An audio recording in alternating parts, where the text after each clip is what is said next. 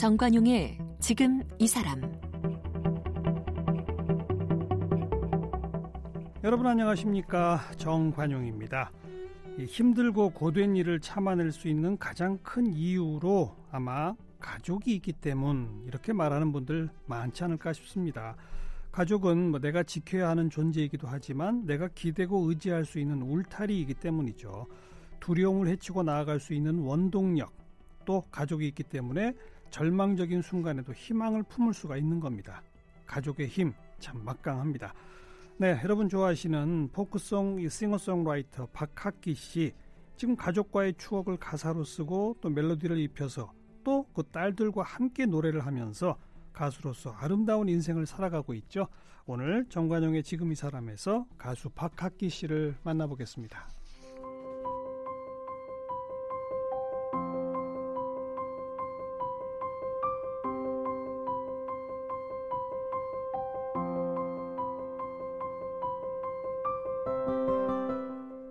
박학기 씨는 1983년 언더그라운드 라이브 클럽에서 포크 가수로 활동하다가 1988년 옴니버스 앨범 우리 노래 전시회 3집에 수록된 계절은 이렇게 내리네를 부르며 가수로 정식 데뷔했습니다. 1989년 첫 솔로 앨범 이미 그댄을 발표하면서 골든 디스크상 신인상을 수상했습니다. 정규 앨범으로는 자꾸 서성이게 돼, 유난히, 찬 비가 오던 날, 나의 길, 남겨진 너의 노래, 서정 등이 있으며 2008년에는 두 딸 정연, 승연 양과 함께 노래한 비타민을 발표하면서 대중의 사랑을 받았습니다. 섬세한 목소리로 서정적인 노래를 부르는 박학기 씨는 자신의 콘서트에 두 딸과 함께 노래하며 행복한 무대를 보여주고 있습니다. 네, 여러분 좋아하시는 가수 박학기 씨 나오셨습니다. 어서 오십시오. 안녕하세요. 반갑습니다. 네. 예. 그 비타민이 나온 지가 벌써 11년이 됐네요. 그렇네요. 예. 2008년이니까. 네네. 예. 그렇죠. 네. 아마 박학기 씨 노래 중에 제일 히트친 노래는 비타민 아닌가요? 글쎄요. 근데 그게 아마 그냥 그 음반 판매나 이런 그런 쪽으로면 향기로운 추억 하면 일집 음반이 아마 제일 그랬던 것 같고요. 네. 글쎄 아름다운 세상이라는 노래하고 아마 비타민하고 비슷하지 않을까 싶습니다. 음. 예. 아 근데 뭐 이 CM송으로도 쓰이고 이러면서 네. 전 국민적 사랑을 받는 노래가 아유, 됐지 않습니까? 예. 가분합니다. 가수로 데뷔하신 지도 30년이 넘었군요. 그렇네요. 예. 어. 지금 따님이 둘? 네. 승현이 정현이 딸 둘이 있습니다. 그 큰 딸은 이미 데뷔했죠? 네, 마틸다라는 이제 뭐 그 걸그룹인데 4인조 예, 예. 거기서 뭐 같이 활동을 하고 있습니다. 2016년에 데뷔했으니까 3년 3년 차. 예, 예, 어. 둘째 따님은? 둘째는 음, 아직 먼저 회사에 소속이 돼 있고요. 아, 그리고 연습생? 예, 연습생이라고 해야죠. 그러면서 음. 학교 다니면서 연극영화과를 다닙니다. 그래서 원래 네. 연기에 또 굉장히 관심이 많아서 어. 뭐 공부하면서 근데 몇 년 동안 큰 회사에 이제 연습생으로 있으면서 조금 그냥 단순히 연습생만 한 건 아니고 거기서 이제 뭐 이렇게, 이렇게 노래 부를 일도 있고 또 뭐 뮤직비디오 같은데 뭐 참여도 하고 예, 뭐 이렇게 조금 예. 조금씩 활동을 했어요. 예. 특히 뭐저 방탄소년단 뮤직비디오에 잠깐 나온 아, 그래요? 했고요. 예. 근데 그 과정에서 아마 또 많은 생각이 있는 것 같아요. 음. 어, 어릴 때는 막연히 그냥 막 뭐 스타가 되고 뭐 걸그룹 뭐 이런 거를 좋아했다면 네. 오히려 좀 시간이 길어지면서 생각을 많이 하는 것 같아요. 그래서 어. 요즘 뭐, 뭐 여러 가지 자기의 변화가 있는 것 같은데 진로에 대한 예, 고민. 예, 네, 네. 네, 음. 네. 많이 성숙하고 있는 중이죠. 예. 아빠의 유전자를 물려받았나요? 두 딸이 노래 다 잘하죠? 근데 요즘 뭐 노래 잘하는 분들이 너무 많아서요. 특히 우리나라 정말 노래를 잘합니다. 근데 노래를 특별하게 잘한다고 생각은 하지 않습니다. 어. 뭐, 음, 그러니까 뭐 타고난 뭐 어떤 하드웨어가 막 뭐 엄청난 폭발적인 가창력을 갖고 있다든지 그런 쪽은 아닌 것 같고요. 예. 그런데 이제 그 리듬감이나 그런 것들에서 이제 약간 음악적인 그런 그 감각 같은 거는 음. 조금 있는 것 같아요. 네, 네. 아무래도 어릴 때부터 환경이 제가 집에서 음악 많이 하고 예. 또 그냥 뭐 놀러 삼아 이렇게 같이 다닌 데가 콘서트장 같은 데 많이 다니고 하다 보니까 음, 음. 그런 자연스럽게 예, 그냥 예, 그런 어. 뭐 조기 교육의 영향이 있지 않나. 예. 딸들이 콘서트 할 때 같이 무대에 오르죠. 음, 늘 그랬던 건 아니고요. 최근에 이제 네. 음. 왜냐하면 전에는 이게 본인들이 그러니까 뭐 아빠하고 딸하고 그렇다고 막 이렇게 막 가족끼리 막 그러는 게 좀 자기들 생각에는 막 나서길 좋아하는 성격들이 아니라 그런지 몰라도 아. 예, 남북이 꼭 좋을 것 같지만도 않아 뭐 이런 것도 있었고 예, 예. 예, 그랬는데 뭐 최근 제가 공연에 제가 계절학기라는 콘서트를 작년부터 이제 네. 제 콘서트 이름을 이제 브랜드를 만들었어요. 예. 이제 이름도 좀 재미삼아 음. 계절 학기 봄, 여름, 가을, 겨울 하는데 그 공연할 때 예, 이렇게 작년 가을 공연 때는 둘 다 나와서 음. 예, 게스트를 해줬습니다. 네. 개런티 줍니까? 계란팀 평소에 이제 중계가 많기 때문에 아직 그 선불이 많이 들어가 있기 때문에 차감하는 방식으로 예, 합의 보고 있습니다. 예. 그 박, 비타민 부를 때 딸들이 몇 살이었죠? 그때 정현이가 한 여- 스물 열두 살이었던 것 같습니다. 12 정현이가 살. 열두 살이고 승현이가 열여섯이었네요.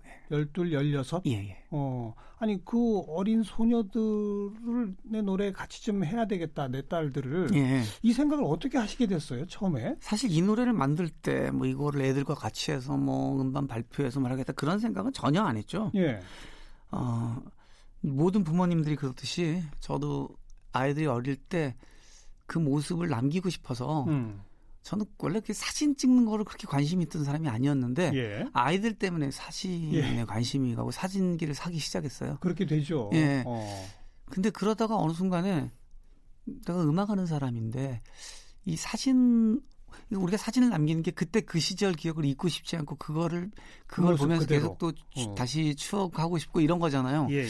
그렇다면 목소리를 그대로 담아놓으면 음, 우리 외모가 달라지듯이 목소리도 달라질 텐데 아이들 요때 목소리 그리고 이때 우리가 생각했던 이 요 순간들을 음악으로 만들면 남겨놓으면 아. 어떨까? 그래서 어떤 어, 가족 기념송 같은 걸 한번 만들자 해서 어, 그래서 가사도 거의 이제 애들과 같이 다 만들고 가, 가사도 예, 예. 그리고 가수, 그 가사 자체가 뭐 이렇게 보통 우리가 곡을 쓸 때 저도 대부분의 곡을 쓸 때 뭐 어떻게 하면 멋있을까 뭐 이러면 사람들이 감동할까 이런 생각을 갖고 만들어요 사실 저는 뭐 어. 그렇게 뭐, 뭐 타고난 그런 뭐 그 시인적인 길이 없기 때문에 네, 네. 어 근데 이 노래는 그야말로 우리 이야기들 중에서 야, 아빠랑 언제 갔을 놀러 갔을 때 어- 언제가 좋았니? 뭐 음. 그럼 아빠 뭐 어디 대공원 갔을 때 좋았어. 뭐 음, 그때 비 왔는데 아빠가 무슨 얘기했고 뭐 이런 이야기들 네. 그런 거를 다 모아놓고 그거를 그냥 이렇게 어, 우리 기억 속에 가장 좋았던 이야기를 이렇게 적어서 어, 그래서 멜로디 붙이고 그래서 노래 부를 때도 그냥 그 니네가 한 니네가 특히 쓴 부분은 니네가 불러보는 것도 좋겠다 이래서 예, 예. 하다 보니까 그게 어, 예, 그렇게 같이 부르게 된 거죠. 네, 초등학교, 중학교 때일 텐데, 그죠? 네. 참 굉장한 추억이 됐을 수도 있을 것 같아요. 네, 어. 어린 시절에. 제가 평생 그 음악에 관련된 일을 음, 음악을 만들고 한 것 중에 가장 잘했다라고 생각하는 곡이에요. 예. 어, 그 비타민, 너는 나의 비타민. 예. 그게 그러니까 딸들아, 니들이 내 비타민이다. 그렇죠. 그 예. 얘기인 거죠? 그렇죠. 사실 뭐 부모라면 모두 뭐 네, 공감할 거예요, 그죠? 네. 때 힘들고 뭐 그러다가도 애들 생각하고 그러면 음. 또뭐 집에 애- 특히 어릴 때 애들 옆에서 까르르 웃는 소리 들으면 예. 뭐다 할 수 있을 것 같고 그렇죠. 세상에 그런 피로의 걱정은 없잖아요. 네. 예, 그래서 네. 비타민이란 말이 가장 그거를 음, 한마디로 표현할 수 있을 것 같아서. 예. 음. 그 딸들과 함께 부른 비타민 네. 우선 좀 들어보고 또 이야기 아, 나눌까요? 그럴까요? 네.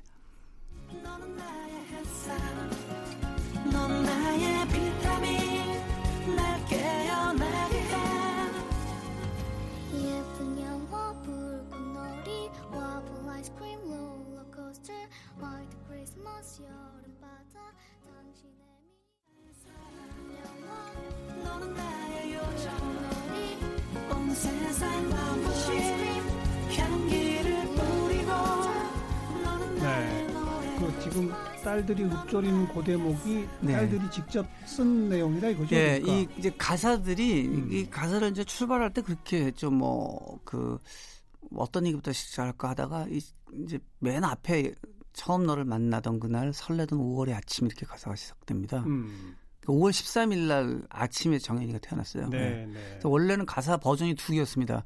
설레던 6월의 오후도 있었습니다. 왜냐면 둘, 둘째 예, 첫째는 6월 26일 날 오후거든요.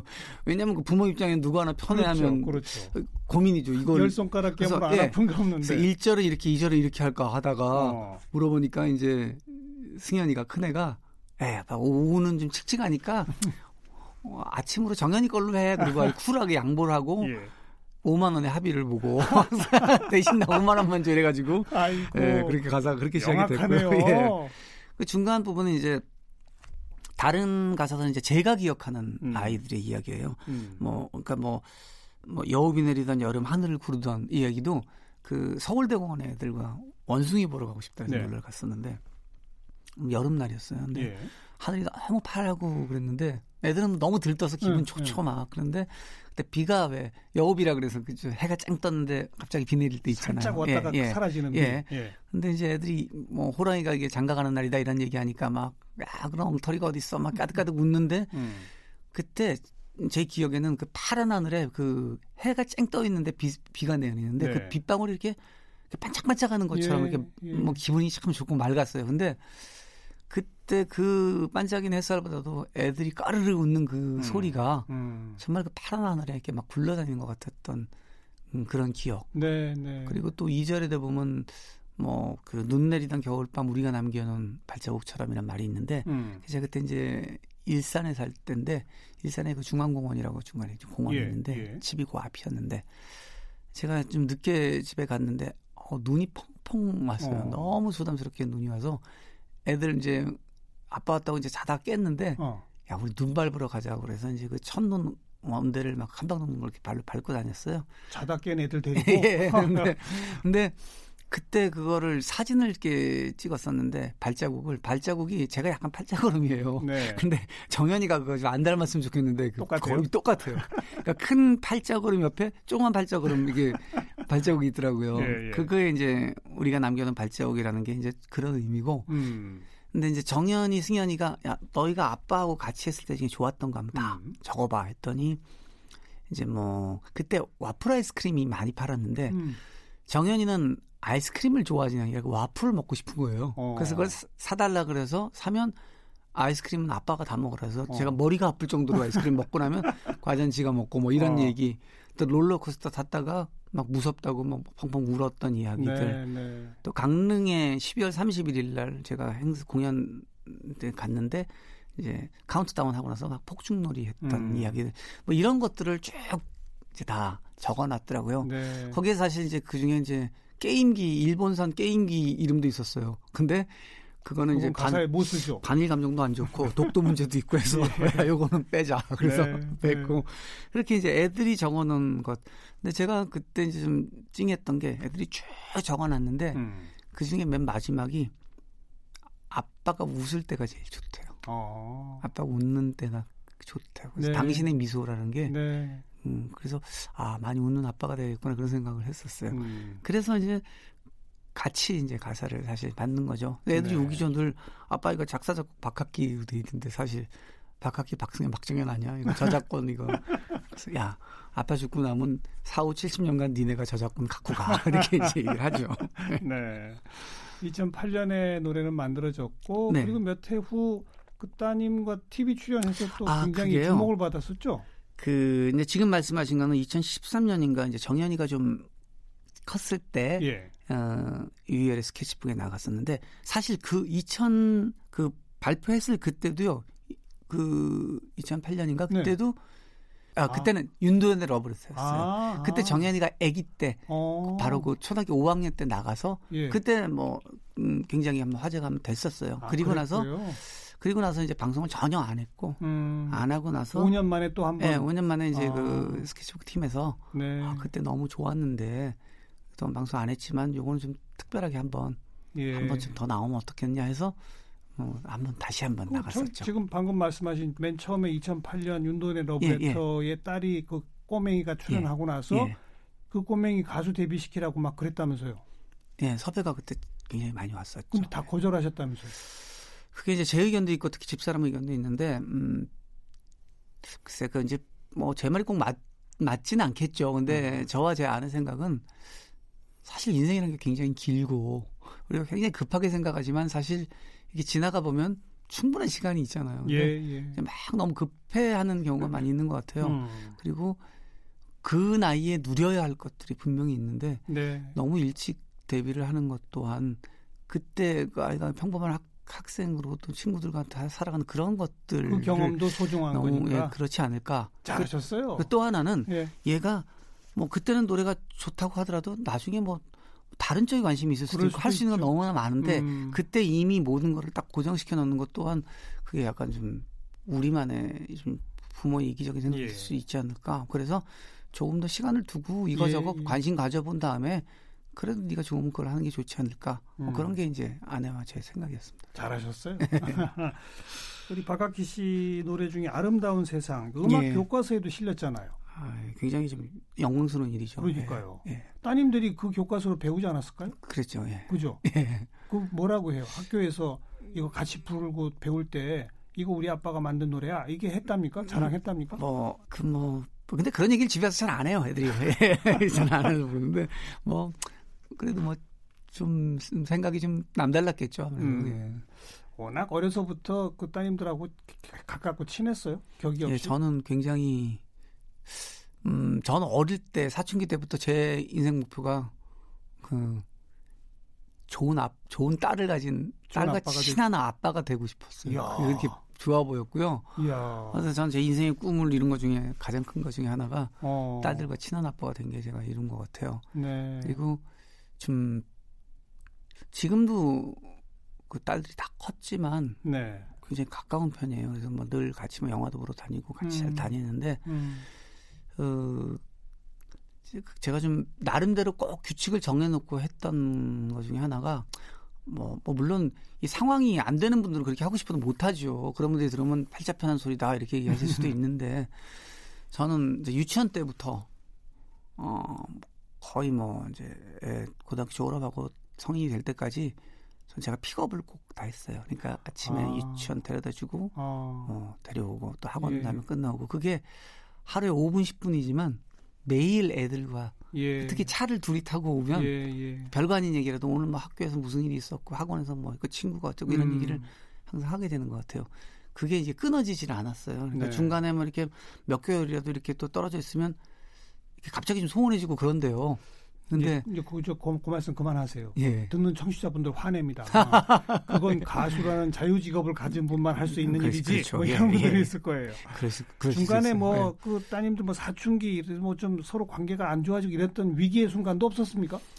그게 제 생각에는 아마 그 집에서 좀좀 분담이 돼 있는 편이에요.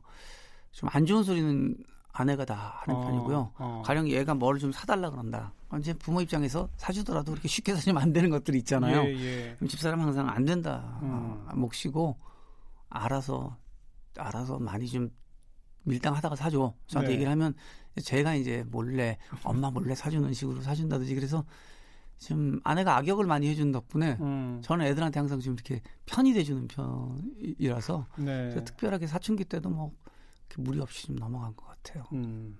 혹시 비타민 이후에라도 네. 그 가족과의 이야기나 이런 것들로 또 새롭게 만든 곡이나 음. 뭐 그런 것들이 또 있었습니까? 아직 특별하게 뭐 만든 건 없어요? 없는데 예. 음.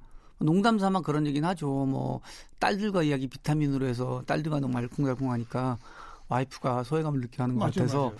십전 대보탕이라는 제목으로 아내를 위한 노래를 만들까 뭐 생각한다 이렇게 농담을 하는데 근데 아내 를 위한 노래는 워낙 뭐 옛날에 많이 만들었었으니까 예. 네. 예. 근데 뭐 일부러 뭘 만들어야지 하면 잘 안 되는 것 같아요. 저 같은 예, 경우는 예. 어느 날 그냥 생각지도 않게 툭 만들어지는 곡들이 예. 그게 좋은 곡이 나오는 것 같아서 음. 뭐또 나오겠죠. 십전대보탕 좋은데요, 제목도. 약간 트로트로 바꿔야 돼. 김광석 씨하고 친구분인가요? 예, 세 살 때 그 제가 고향이 대구인데요. 저는 어린 시절 이제 외갓집에서 많이 보냈습니다. 저희 외갓집이 모란 양장점이라는 양장점이었는데 그 옆에 옆집이 번개 전업사라는 전파상이었어요. 네. 그 집 막내 아들이 이제 김광석입니다. 어. 그래서 제가 늘 야, 네 이름은 너희 가업과 무관하지 않구나. 제가 늘. 예, 네 이름에서 전기가 팍팍 튀어 늘 그런 어. 얘기 했는데 그래서 저희가 기억 못하던 시절에 저희가 이렇게 잘 놀았대요. 예. 그래서 부모님끼리 굉장히 가까우셨어요. 어. 어, 그래서 뭐 그때부터 이렇게 계속 뭐 만나고 한 건 아니지만 그런 유년 시절을 함께 했었고 그 예. 이후로 이제 다 어릴 때 서울로들 와서 그다음에 이제 모르고 이렇게 각, 살았는데 각자 살다가 예, 살다가 이제 음악판에서 예, 그렇죠. 어. 예, 음악판에서 그때도 이제 처음에 이게 저희가 각자 데뷔하기 전에 나름대로 다운타운에서 각자 활동을 했거든요. 음. 그때도 서로 봤어요. 근데 네. 그냥 아, 쟤 좀 하는구나. 서로 뭐 이렇게 서로 어. 약간 라이벌 의식도 갖고 뭐 그렇게 어. 알고 있었지. 우리가 어릴 때 친구란 걸 몰랐는데 어. 데뷔할 할 때쯤 저희 어머님이 이제 개모임을 다녀오셔가지고 광석이 얘기를 하시면서 걔가 어. 무슨 뭐 식물원인가를 한대요. 그래서 식물원은 아니고 동물원 아니냐니까 아 그런 것 같다고 그래가지고 예. 알게 돼서 어. 어 그다음부터 이제 가까워지고 네. 그래서 뭐 흔히 말하는 요즘 말하는 베프 예 제일 그렇죠. 친한 친구고 뭐 매일 통화하고 음. 서로 많이 의지하는 친구였죠. 네. 가수 김광석의 최고 매력은 뭐였다고 생각하세요? 예, 그 친구는 그냥 자그 노래하는 목소리나 모습이나 그런 게 보통 때 다를 게 없어요.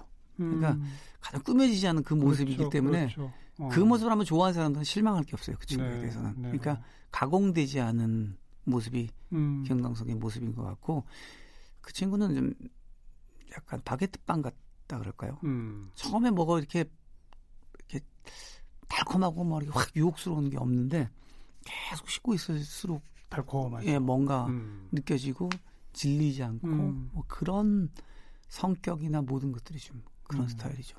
노래 부를 때 모습이 평상시 모습과 다르지 않다라고 하셨잖아요. 네, 예.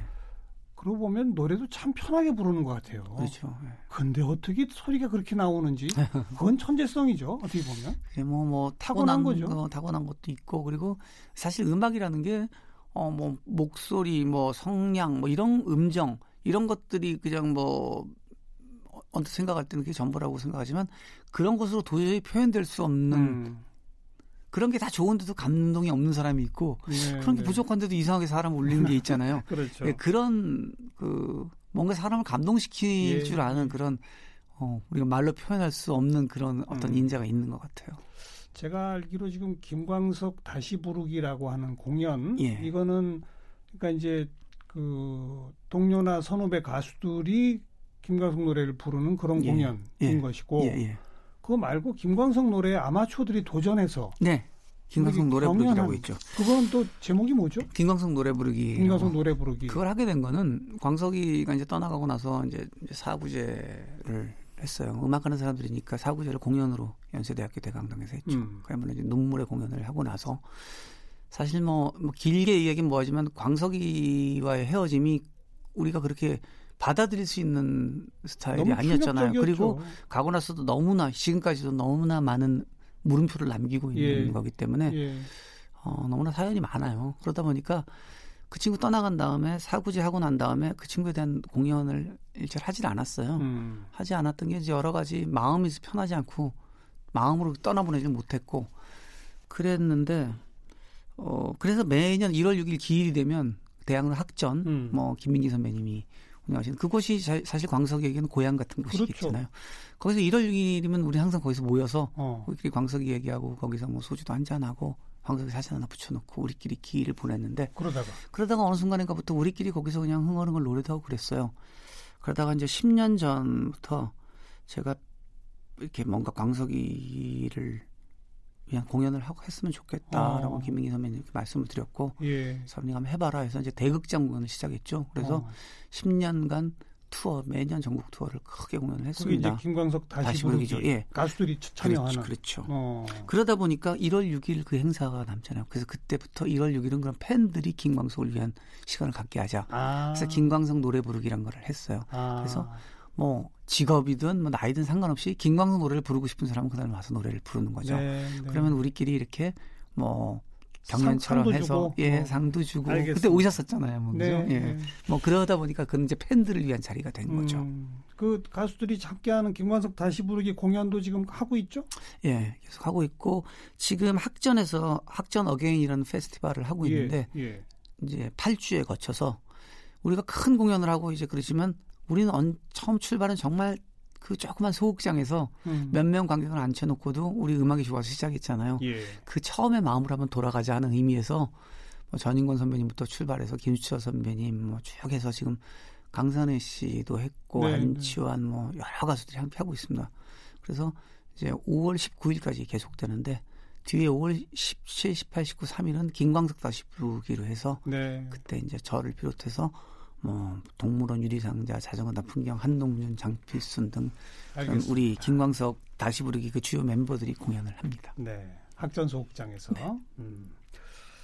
어, 박학기 씨 이제 인사드리고 예. 마지막 어떤 곡 하나 듣고 보내드릴까요? 예, 이 노래는요, 어, 제 데뷔곡이기도 합니다. 제가 88년도 11월 달에 음. 이 노래를 불러서 가수로 데뷔를 하게 됐는데, 이 노래를 나중에 한번 이제 리메이크를 하려고 그러는데, 이제 큰딸이 데뷔하기 전이에요. 그냥 미술, 음, 그, 그, 조속과를 다니고 있었는데, 예, 예. 그냥 이 노래를 혼자 흥얼흥얼 하더- 하더니, 이게 장난으로 불러놨더라고요. 어, 그걸 이제 주변에서 듣고, 특히 이제 유리상자 친구들이 듣, 듣더니, 어, 이거 형 정말 한번 같이 불러봐라. 어. 하도 추천을 해서, 그래서 딸과 함께 부르게 됐는데, 딸과 함께 부른 예. 데뷔곡. 예, 딸도 이 노래가 이제 데뷔곡이 된 거죠. 그러네요. 예, 계절은, 이- 계절은 이렇게 내리네. 지금은 이제 다나란 이름으로 예명을 갖고 있습니다만, 예, 음, 큰딸 승현이와 함께 부른 노래입니다. 계절은 이렇게 내리네. 네. 함께 듣죠. 박학기 씨 고맙습니다. 감사합니다.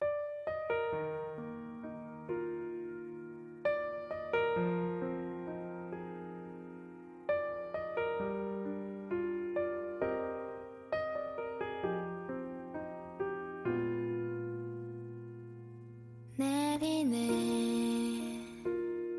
회색빛 거